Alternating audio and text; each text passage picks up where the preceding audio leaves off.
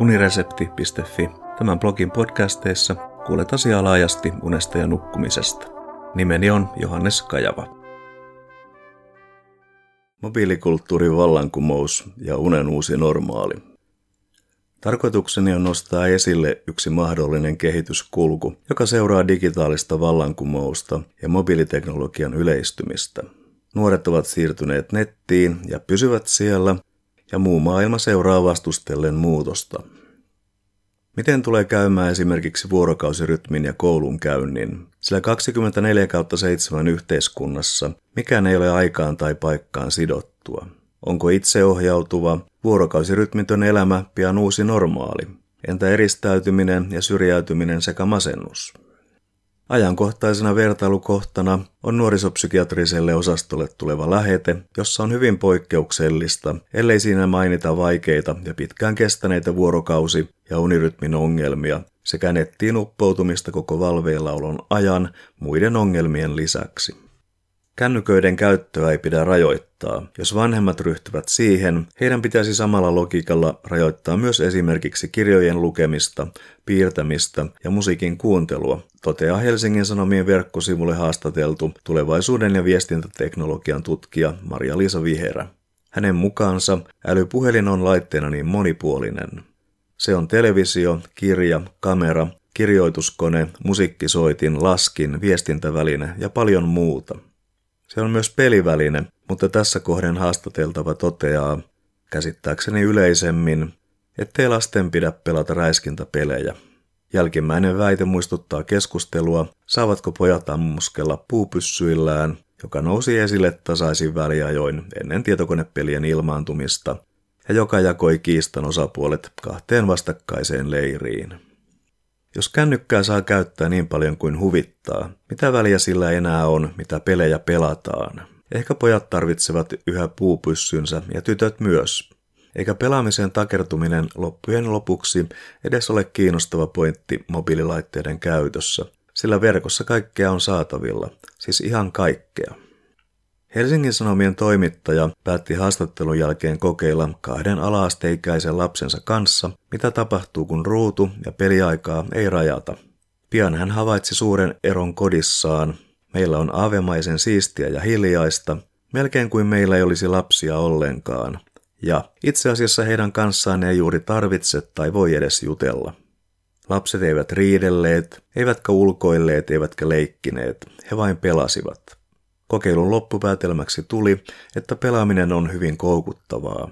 Tätä kuvasti sekin, että lapset pohtivat itse, pitäisikö pelaamista vähentää, mutta eivät kyenneet tekemään sitä itsenäisesti. Lastenpsykiatri Janne Kurki toi esille netin käyttöön, pelaamiseen ynnä muuhun sellaiseen liittyvän huolestuttavan piirteen, joka ei näyttäydy yllämainituissa esimerkeissä – Nuori nimittäin saattaa uhata itsemurhalla, mikäli vanhemmat haluavat rajoittaa pelaamista tai takavarikoida pelilaitteet. Oman kokemukseni mukaan tämä ei edes ole harvinaista nuorisopsykiatrian arjessa. Kurki on työssään kiinnittänyt huomiota ryhmään suomalaisia poikia, jotka ovat sulkeutuneet huoneisiinsa ja jotka käyttävät aikansa pääasiassa pelaamiseen. Heitä ei saa kouluun, saati lääkärin vastaanotolle – Kurjen kollega kuvaa ilmiötä nimellä depressiivinen hedonismi. Masennuksen ulkoiset tunnusmerkit täyttyvät, mutta nuori itse ei koe tilansa ongelmalliseksi, toisin kuin hänen vanhempansa ja ulkopuoliset ammattihenkilöt. 2000-luvun alussa hikikomori tuli käsitteenä tutuksi suomalaisillekin päivälehdistä – se viittaa japanilaisiin lapsiin ja nuoriin, jotka eristäytyvät täysin, ainakin kasvatusten tapahtuvista, sosiaalisista kontakteista yhteen huoneeseen jopa vuosiksi, ja jotka tarvitsevat vanhempien saapua elannon ja jopa päivittäisen ravinnon saamiseksi. Vanhemmat tuovat ruoan valmiina ovelle. Mitä he sitten tekevät ollessaan eristäytyneenä? Katsovat TVtä, pelaavat ja ovat netissä. 2000-luvun alussa vielä luettiinkin sarjakuvia tai kirjoja. Wikipedia-artikkelissa todetaan, ettei hikikomori-ilmiötä tunnettu nykyisessä laajuudessaan ennen kuin viihdeelektroniikka oli kehittynyt 2000-luvun alussa olleelle tasolle. Ilmiötä pidetään häiriönä, jota on pyritty hoitamaan joko psykiatrisessa sairaalassa ja terapiassa tai yhteisöhoidossa muiden hikikomorien parissa. Häiriön oireet täyttävät kliinisen masennuksen kriteerit. Moni lienee lukenut tai nähnyt dokumentin kiinalaisnuorista, jotka on sijoitettu nettiriippuvaisten vieroituskeskuksiin. Eniten kohua ovat herättäneet hoitomuotona käytetyt sähköshokit ja suoranainen hakkaaminen. Vieroitusmenetelmät ovat johtaneet jopa kuolemantapauksiin. Yksityisten ja valtiollisten nettivieroituskeskuksen lisäksi ainakin yhdessä sotilassairaalassa toimii internetriippuvuusklinikka. Nettiriippuvuuden syyksi on väläytetty vanhempien kasvatusvastuun heikentymistä. Vastaavan psykiatrin mukaan 90 prosenttia nuorista kärsii riippuvuuden lisäksi masennuksesta tässäkin tapauksessa. Anu-Katriina Pesonen Helsingin yliopistosta kantaa huolta nuorten syrjäytymisestä ja näkee tukitoimet tärkeinä, mutta toteaa osuvasti tukitoimien onnistuvan vain, jos niiden kohde on hereillä päiväsaikaan.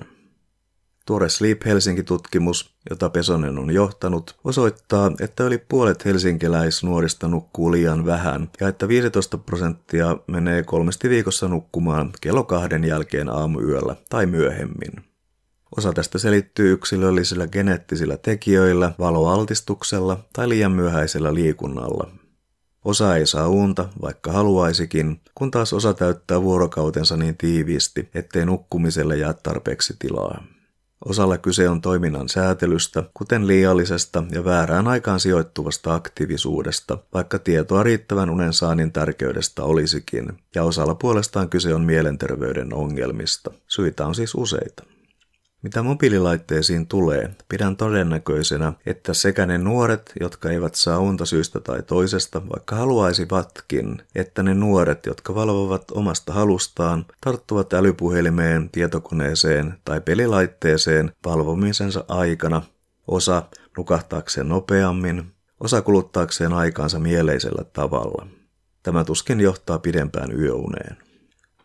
Edellä olleiden esimerkkien jälkeen on aiheellista kysyä, mitä osaa mobiililaitteet ja niiden mahdollistama tarjonta näyttelevät eristäytymisessä, syrjäytymisessä, masennuksessa ja uniongelmissa ylipäätään. Sitä ennen on kuitenkin vastattava kysymykseen, mitä kulttuurilla tarkoitetaan. Laajan määritelmän mukaan se tarkoittaa koko ihmiskunnan henkisten ja aineellisten saavutusten kokonaisuutta – Vaihtoehtoisen määritelmän mukaan kulttuuria on kaikki se tietämys, joka siirtyy sukupolvelta toiselle muulla tavalla kuin geenien välityksellä. Tämän määritelmän mukaan myös älykkäillä eläimillä on oma kulttuurinsa. Juha Valsteen mukaan siinä, missä biologinen evoluutio perustuu geeneihin, kulttuurievoluutio perustuu hankittujen ominaisuuksien periytymiseen ja sukupolvi sukupolvelta kasvavaan informaation määrään. Biologisen ja kulttuurisen evoluution eroja voidaan kuvata siten, että biologinen evoluutio kulkee vain yhdensuuntaisesti vanhemmilta jälkeläisille, kun taas kulttuurin evoluutiossa informaatio kulkee ilman vastaavaa rajoitusta. Esimerkiksi niin vanhemmilta lapsille kuin myös toisinpäin, naapurilta toiselle ja kolmannelle ja kolmannelta kehittyneemmässä muodossa takaisin ensin mainitulle, hyppäämällä useiden sukupolvien ylitse ja niin edelleen. Tämä on mahdollista, koska kulttuurievoluution myötä ihmiselle on kehittynyt tapoja informaation säilyttämiseen ja siirtämiseen.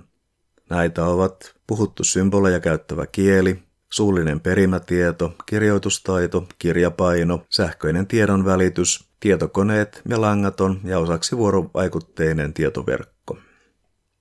Ennen kulttuuria on tietenkin ollut olemassa jotain muuta, nimittäin ainet.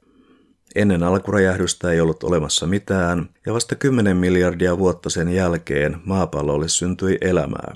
Sen jälkeen kului vielä lähes 4 miljardia vuotta ennen kuin oli olemassa riittävän älykkäitä lajeja, jotka kykenivät hyödyntämään aiempia kokemuksiaan ja siirtämään niistä tietoa toisille. 1970-luvulla tekninen kehitys mahdollisti informaatioteknologian kehittämisen ja nyt elämme aikaa, jolloin mobiiliteknologia on läpäissyt kulttuurimme. Kulttuurimme kehitystä voi kuvata myös sosioekonomisin termein. Suuret muutokset tapahtuvat harppauksin ja uusien keksintöjen vallatessa asemaa tapahtuu vaativa sopeutumisvaihe, sillä rajuihin muutoksiin on vaikea mukautua. Esimerkiksi kun kirjojen ja muiden tekstien kopiointi käsin tuli tarpeettomaksi kirjapainon keksimisen myötä, suuri joukko kopioijia jäi ilman työtä. Sama ilmiö kertautui yhä uudelleen, kun työkalut ja koneet kehittyessään korvasivat aina uuden osan fyysisestä ihmistyöstä. Nyt elämme aikakautta, jolloin myös älyllinen ihmistyö on useassa tapauksessa jo korvattu kehittyneen teknologian avulla. Mitä edellä kuvatut kertomukset eri maiden nuorista viestivät? Näitä nuoria yhdistävät nettiriippuvuus, eristäytyminen ja syrjäytyminen sekä masennus. Vuorokausirytmi ei noudata 24 tunnin sykliä, vaan on tarvittaessa pidempi tai lyhyempi. Nettipeli, jota pelaavat nuoret sijoittuvat maapallon eri kolkille, päättyy vasta, kun on sen aika, ei silloin, kun väsyttää tai on säännöllisen nukkumanmenon aika. Janne Kurki kertoi, että nuori saattaa uhata itsensä vahingoittamisella tai itsensä tappamisella, mikäli laitetta, johon hän on huoneessaan kiinnittynyt, yritetään saada pois. En ajattele, että pelilaite tai puhelin olisi psyykkisen häiriön primaari syy, mutta en myöskään pidä uskottavana sitä, etteikö sen pariin lukkiutuminen haittaisi toipumista sairaudesta, johon olennaisesti kuuluu eristäytyminen toisista. Vai onko sittenkään kyse sairaudesta? Maria-Liisa Viherä totesi haastattelussaan, ettei teknologia ole uhka ja että vaikka käytämme vuosien kuluttua uudenlaista tekniikkaa, myös me ihmiset olemme silloin erilaisia. Tällä viitataan kulttuurin evoluutioon ja siihen, että kulttuuri muuttaa myös meitä. Samalla on hyvä tiedostaa, ettei kehityksellä ole tiettyä toivottua, hyväksi nähtyä tai sinne niin sanotusti parasta mahdollista päämäärää, vaan voi käydä niin, ettemme ole muutokseen tyytyväisiä. Ja todennäköisesti näin käykin. Kivikauden työkaluista on suuri harppaus mobiilin teknologiaan ja älypuhelimiin, mutta esimerkit Suomesta, Japanista ja Kiinasta lähestyvät digitaalisuuden läpilyömän kulttuurievoluution huipentumaa.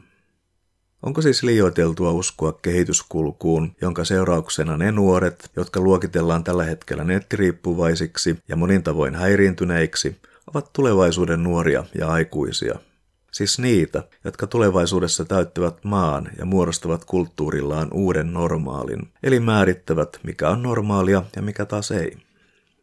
Nuoret kuluttavat aikaa netin tarjoaman informaation parissa enemmän ja enemmän, kun me varttuneemmat puolestaan seuraamme tilannetta vastustellen. Nuoret viihtyvät tietoverkoissa, sosiaalisessa mediassa sekä pelien ja videoiden parissa jotkut jopa niin paljon, että tähän asti päivänselvinä pidetyt asiat, esimerkiksi päivittäinen koulunkäynti ja sen edellyttämä vuorokausirytmi, menettävät merkityksensä. Miksi oppivelvollisuutta voisi suorittaa hyvän pelimenestyksen muodossa? Vai miksi pitäisi? Koska maailma muuttuu ja nykyhetki on jo tätä lausetta kirjoittaessani menneisyyttä. Halusimmepa me sitä tai emme. Mainittakoon lopuksi, että käsittelytapani oli kulttuurifilosofinen ja sävy oli tarkoituksella poleminen. Kiitos kuuntelemisesta ja mikäli pidit jutusta, linkkaa se unesta ja nukkumisesta kiinnostuneille.